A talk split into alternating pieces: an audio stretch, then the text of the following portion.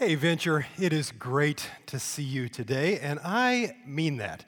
It really is great to see you. I missed this place. Mm, I missed these people. I'm looking around and seeing faces of people that I know and I love. Last week I didn't get to be here.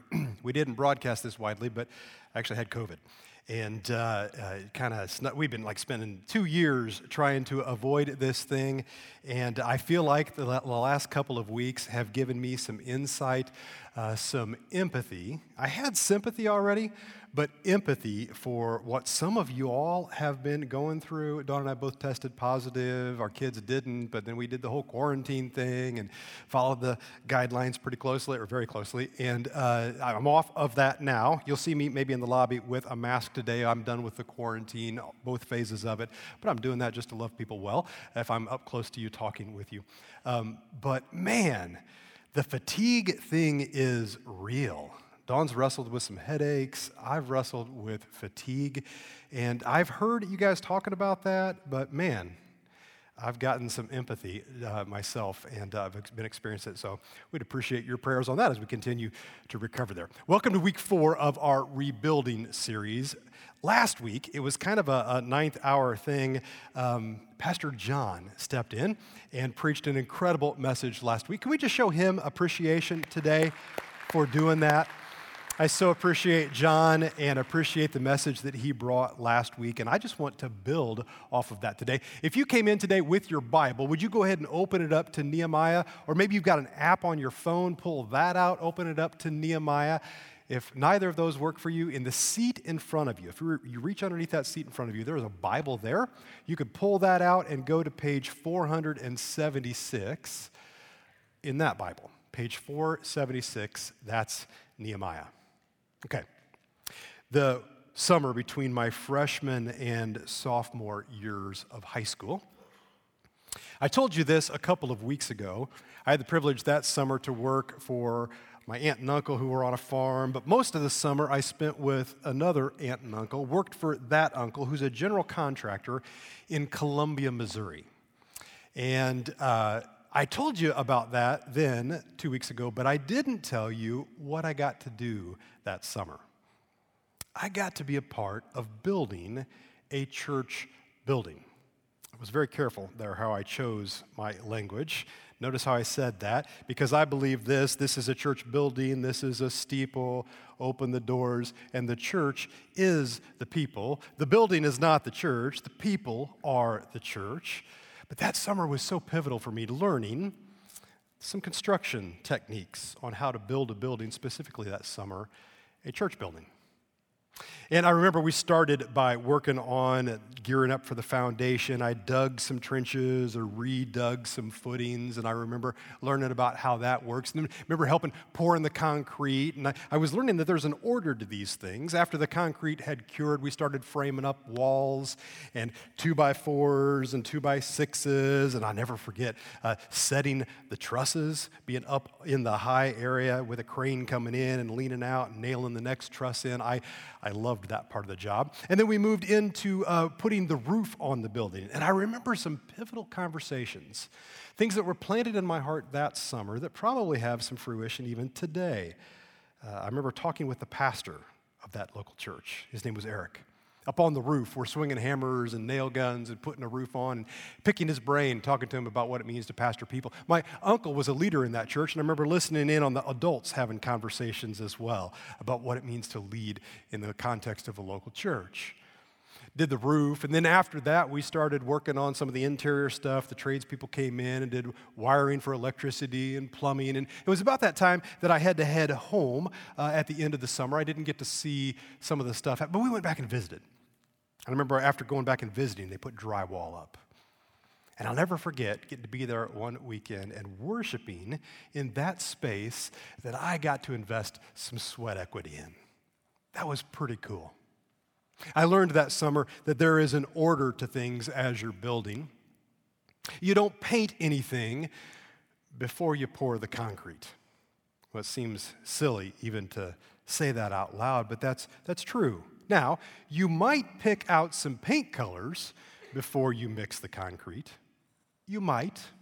But there's a strategic plan. You start and then you finish. Similarly, organizational or personal, maybe personal life. Without a strategic plan, well, that's not advised. According to Scripture, that's not advised at all. You've heard the phrase if you aim at nothing, you'll hit it every time. This week is all about a strategic plan from the life of Nehemiah we're grabbing the truth that you have to be aiming at something. There has to be a, a strategic plan.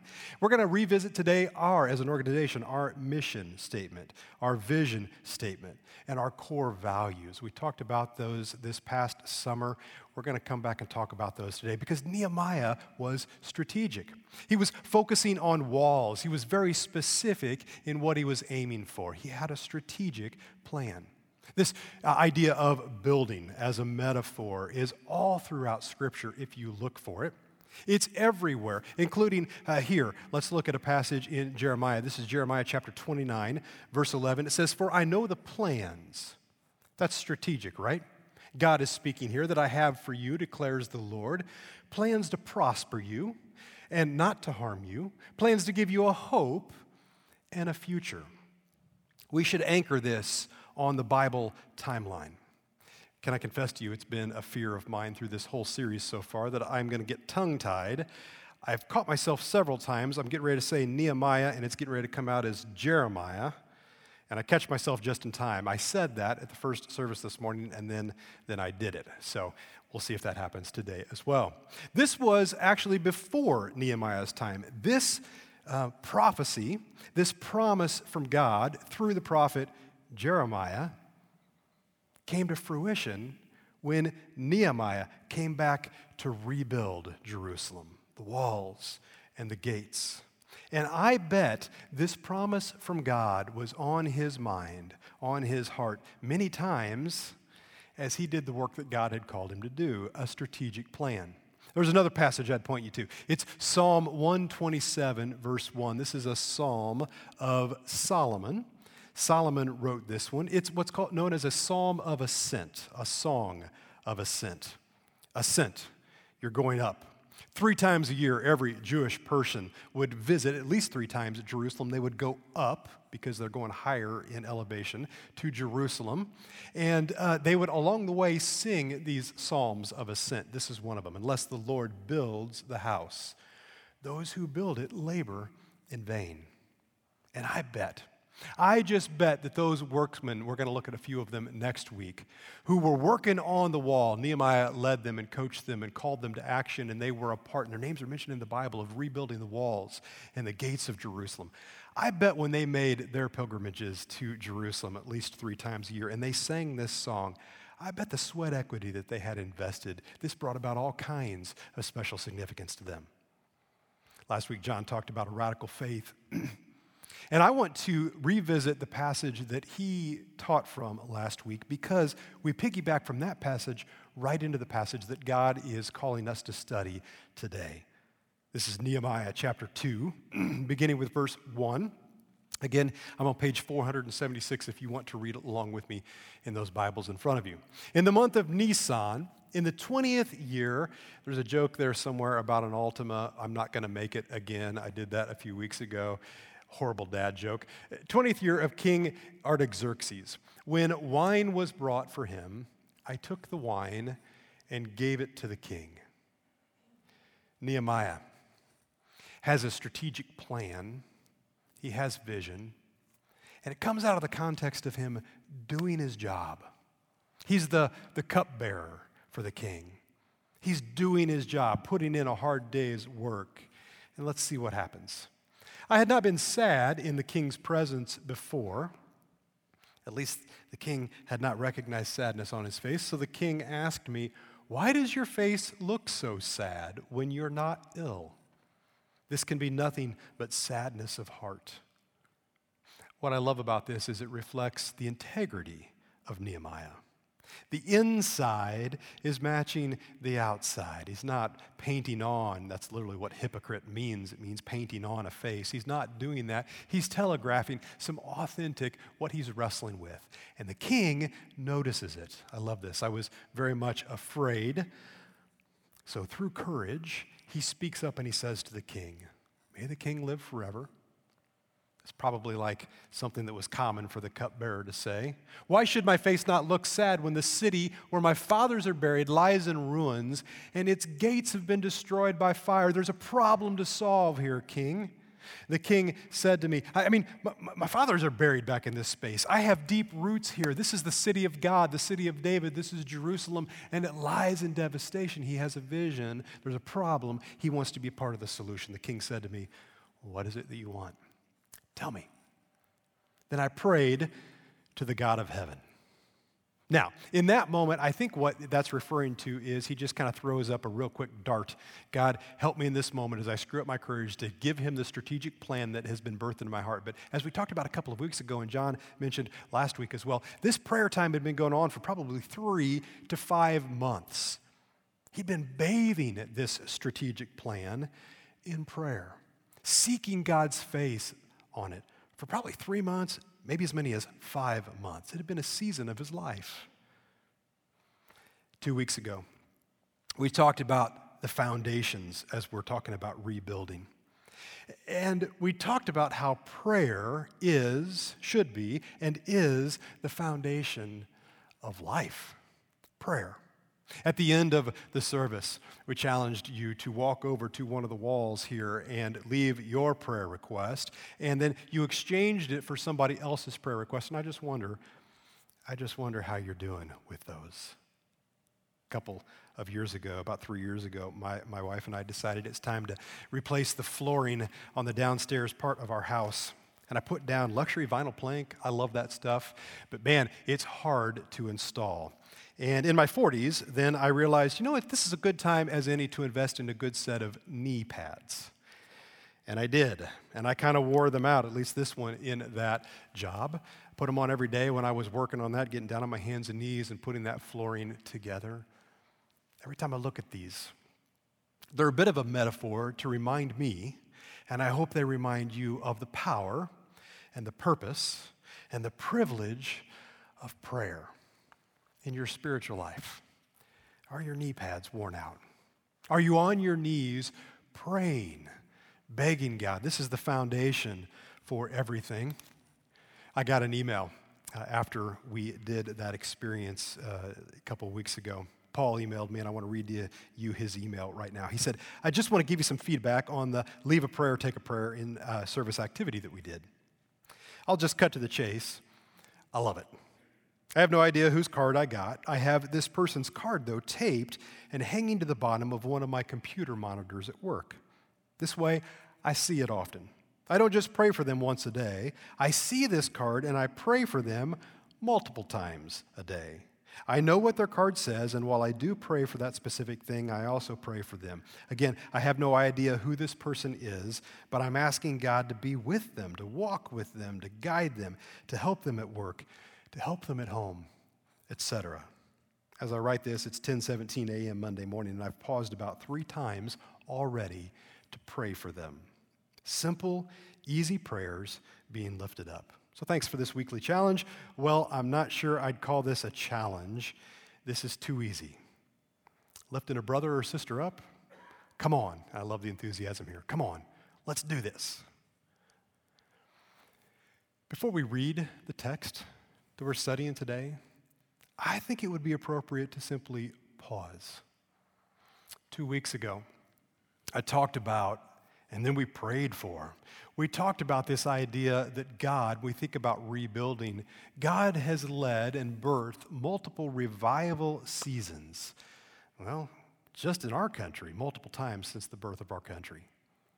And we spend some time talking about that and casting a vision. God, God, what if coming out of this pandemic, what if He wants to do something in us and through us?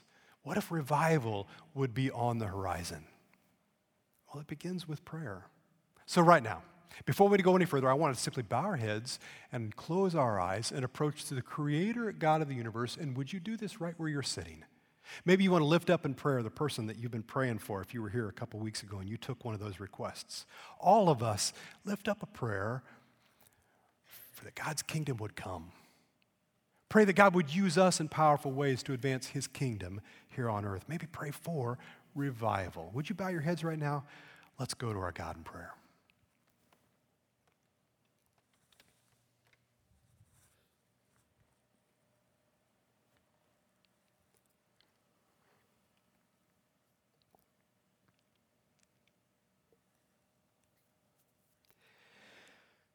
Father God, Creator God of the universe, we consider it a privilege to bow our heads and close our eyes and to simply be ushered into your presence.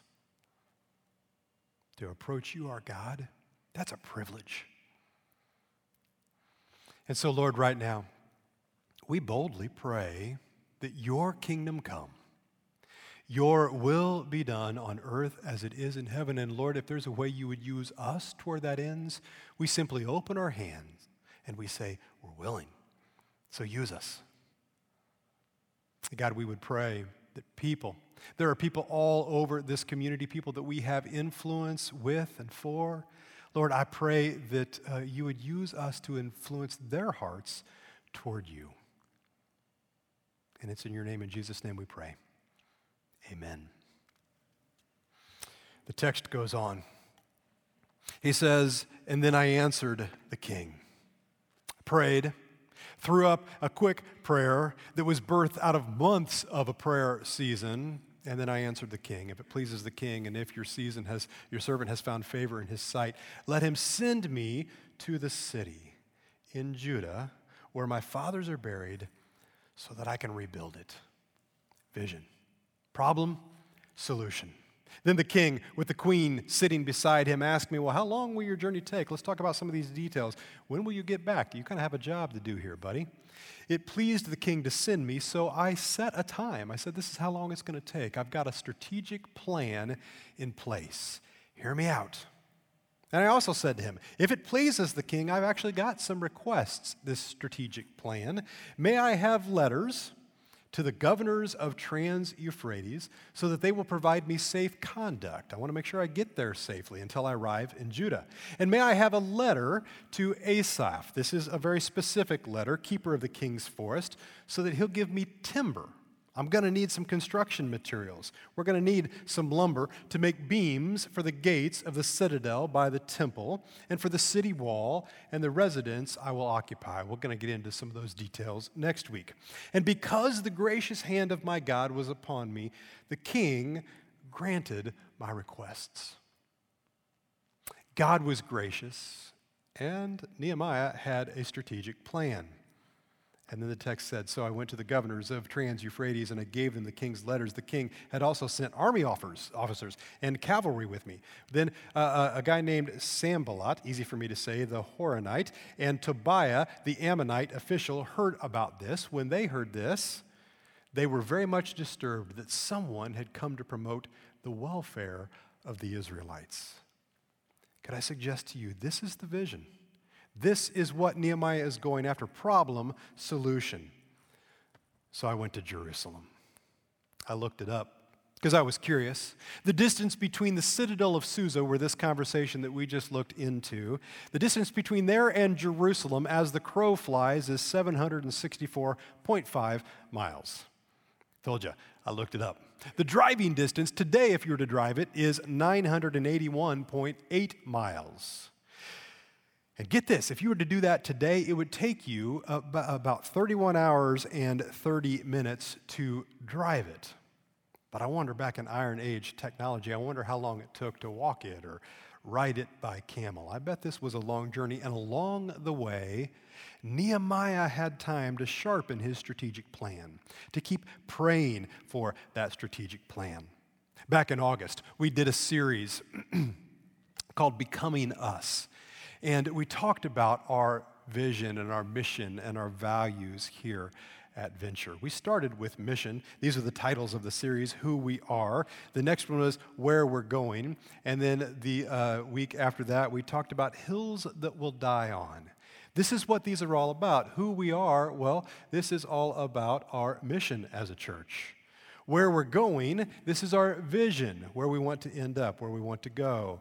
Hills will die on. These are our core values. These are the things that we do not bend on, the things that are core to who we are. There's a simple and a powerful analogy that I've heard to describe these parts of vision, mission, and values. Vision is like the horizon.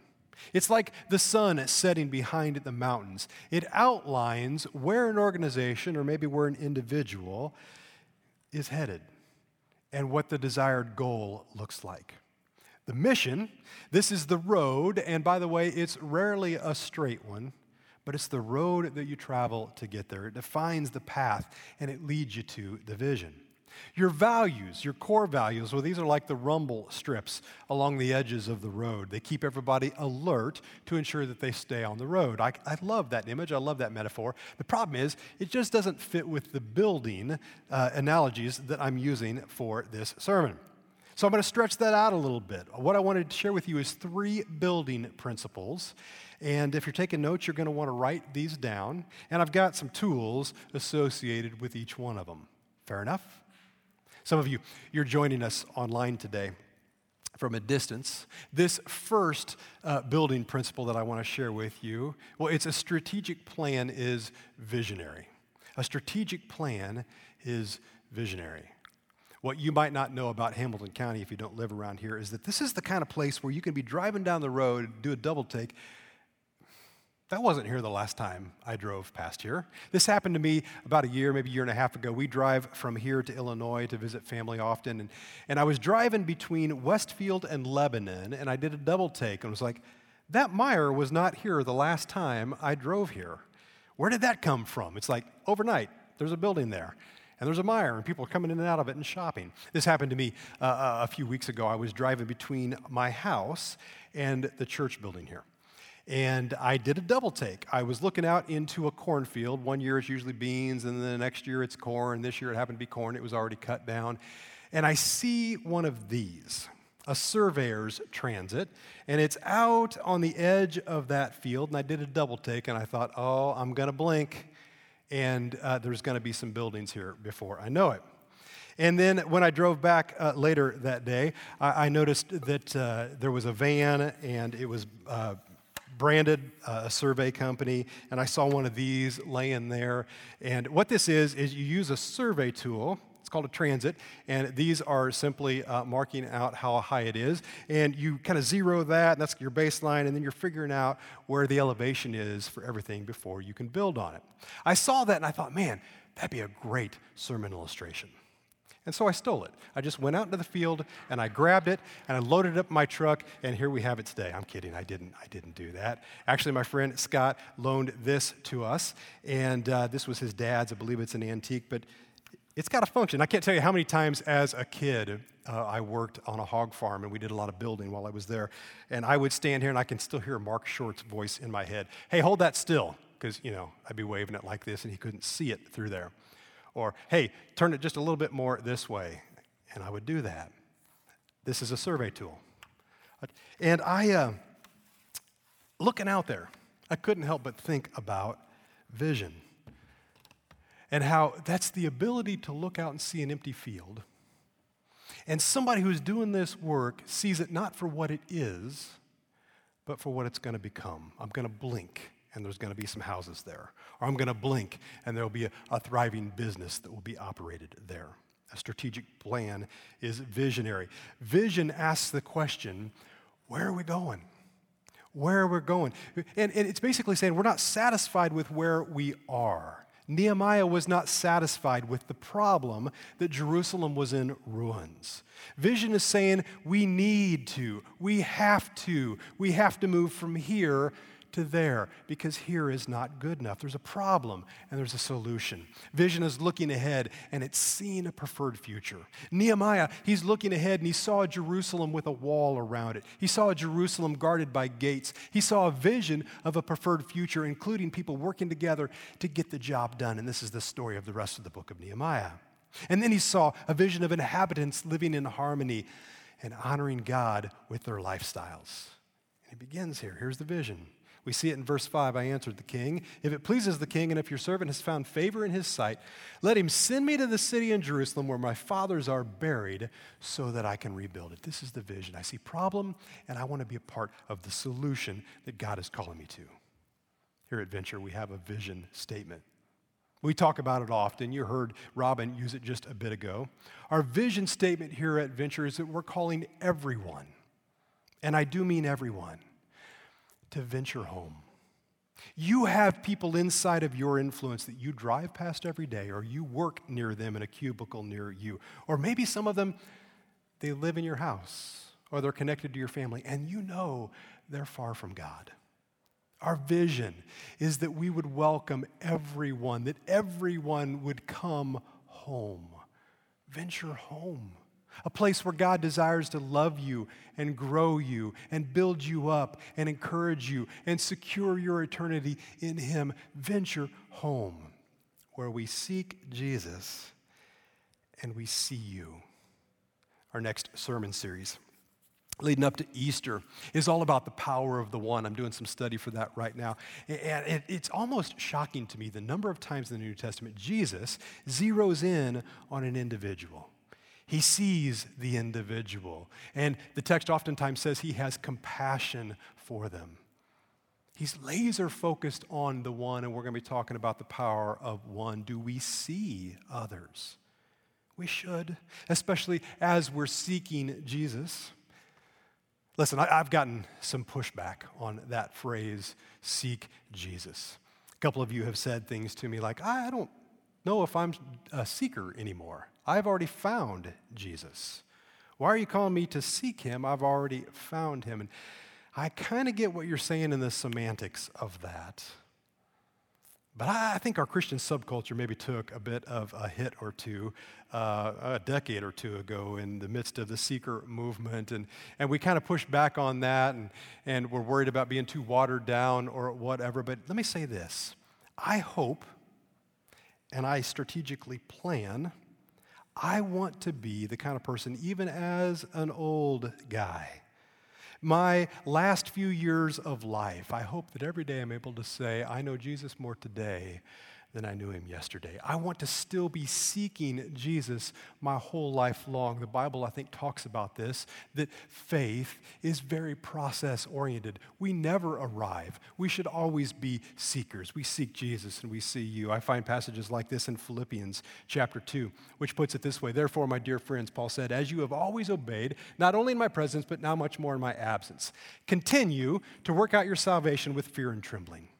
Continue in this process, for it is God who works in you to will and act according to his good purpose. You haven't arrived. Continue this. Your salvation is secure, but you're still continuing to work this thing out and to know more about Jesus. We're still seeking Jesus. Just a chapter later, in chapter three, he talks about this idea of pressing on. What's he pressing on toward? Hit the next slide. He's pressing on toward the goal to win the prize which God has called him to. And then the very next verse says something about all of us who are mature should take such a view of these things. We seek Jesus regardless of how mature we are on the spectrum.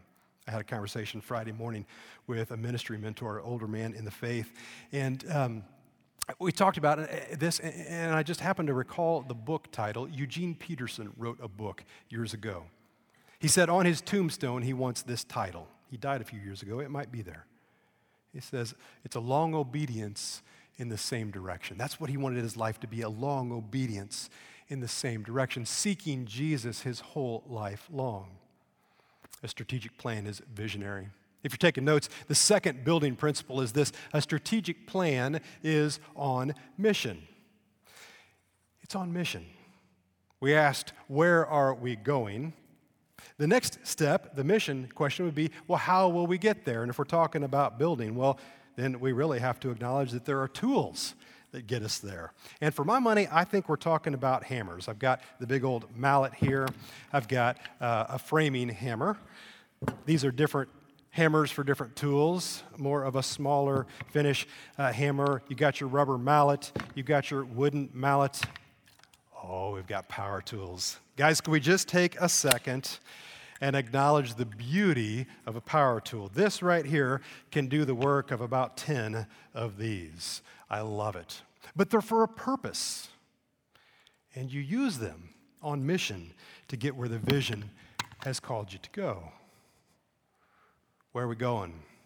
Uh, how are we going to get there? Nehemiah, uh, in chapter 2, verse 6, he says this Then the king with the queen sitting beside him, asked me, How long will your journey take? And when will you get back? It pleased the king to send me, so I set a time. He said, This is how we're going to get there. These are the tools we're going to use. And then, if you remember, he went about the business of procuring lumber and a safe passage. He's working through a strategic plan, and that includes the mission. Here at Venture, our mission is to be real people, loving courageously, sharing generously, and speaking truthfully. But it starts with this idea of being real people. I talked about this uh, in the sermon series when we launched this idea of mission, vision, and values. I talked about Jonathan Edwards two weeks ago when we prayed for uh, revival. Well, the first one that happened on these shores was called The Great Awakening. And Jonathan Edwards, I think I've got a picture of him. This is the book he wrote, Religious Affections. Uh, handsome looking dude. And, and he, uh, he talks about six ways that you can see uh, answer the question, Am I real? Remember, we're seeking to be real people. He's asking, then, Am I real? And you could go back and listen to this message or watch it if you like. It's online. This is August uh, 8th of last year. But I want to share with you real quick what he says six marks of a real Christian are. He said this was the perennial question for the church. Each generation must wrestle with this issue and draw on the wisdom of Scripture and the saints of old to offer the church a faithful and relevant description of the marks of authentic faith. What's it mean to be a real Christian? Well, he says it this way He says, number one, you have to ask the question, Am I humble? Then you have to ask the question, Am I meek? Then you have to ask the question, Am I contrite? And then you ask, Am I whole? In other words, is there integrity? Does the inside match the outside? Am I whole in my views? And then, am I hungry? I didn't share this quote in that sermon. I want to share it with you now. He says this about this idea Am I spiritually hungry? He says, Those who aren't real only hunger for God until they find Him, or at least find what they're looking for. Once they get from God what they're looking for, they stop seeking Him. Remember, we seek Jesus and we see you.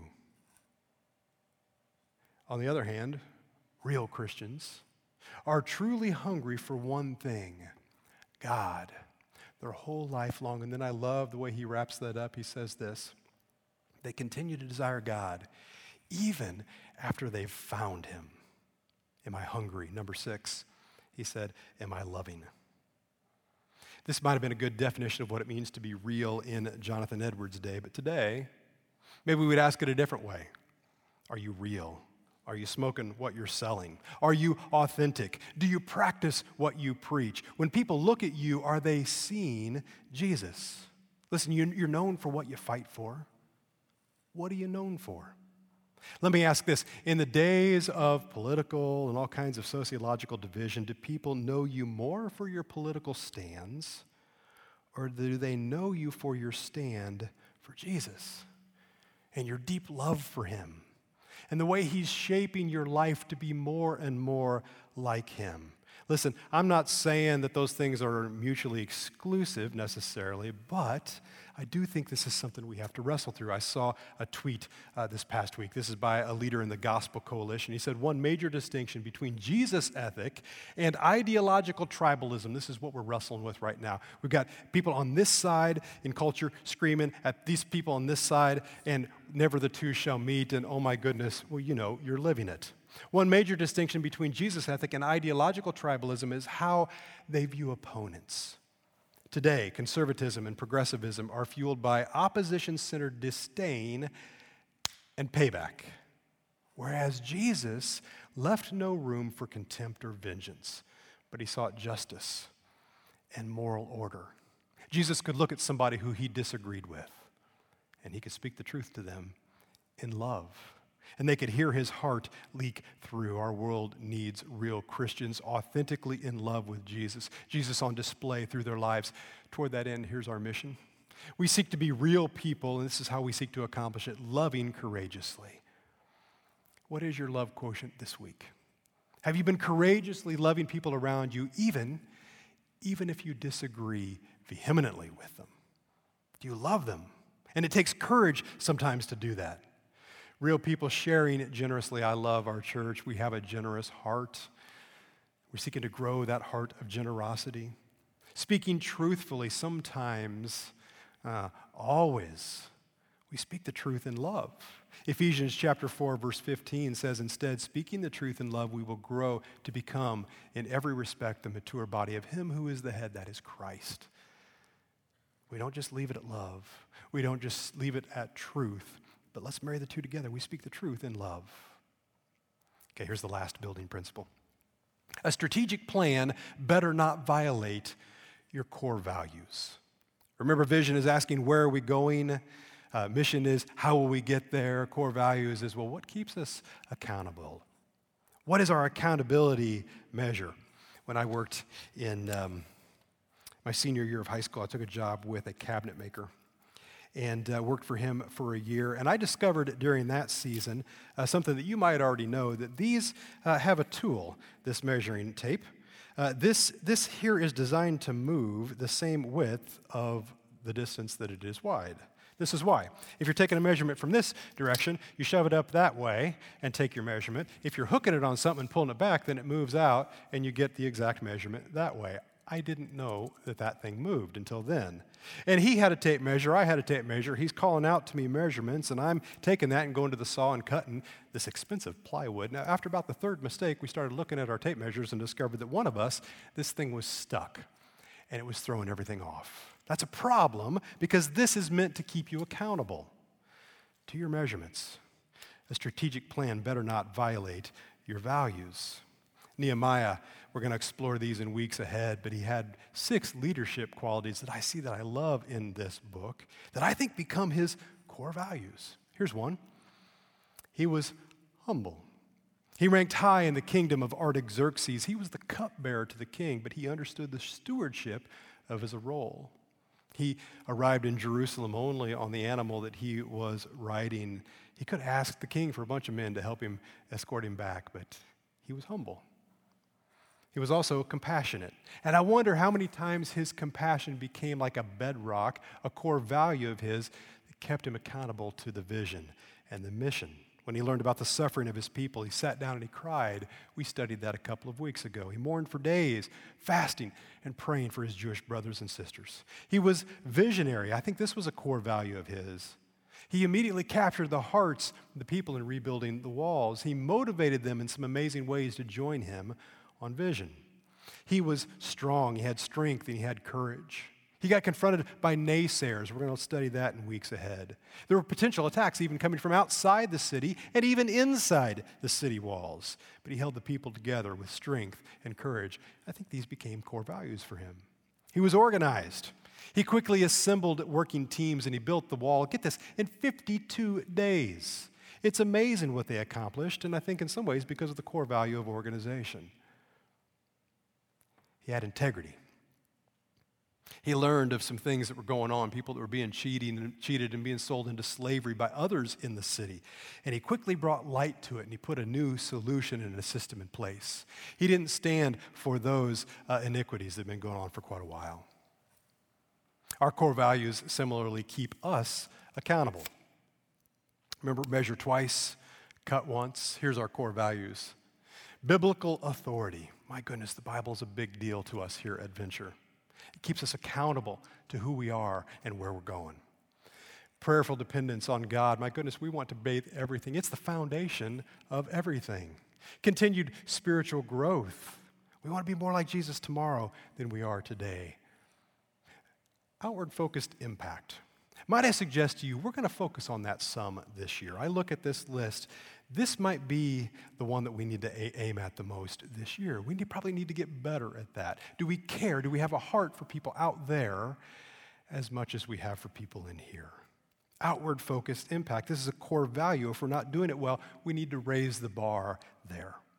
We're very good at genuine hospitality. I think that's a strength of our church, and we're going to build on that. But our core values are meant to keep us honest, to keep us accountable to the mission and the vision. Let's shift from organizational to personal. As I do, let me ask you this question Do you have a strategic plan for your life?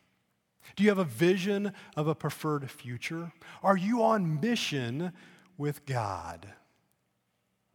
Are your values in line with His? Would you stand up with me right now? I would invite you to wrestle through those questions. We're going to respond with worship. We're going to sing some songs that are meant to prompt our minds to think about the things of God and to respond to Him in worship. I would invite you, if you're not on mission with God yet, at the end of this time, my goodness, I'm going to be hanging out under the cross. I would love to talk with you there. Maybe you haven't asked Jesus into your life. Maybe you haven't been baptized yet. You should know that Pastor John is going to be leading a baptism class in just a couple of weeks. That might be your next action step. Are you on mission with God? Do you have a vision for where He wants to take you? Roll up your sleeves and be a part of that here. Are your core values in line with Him? We're going to end our service with a time of communion. This is a, that's a great time to examine your core values. Are there some things this past week that you've violated your values before the Creator God of the universe? Ask Him to prompt you on that right now because we're going to respond to Him as we continue in worship.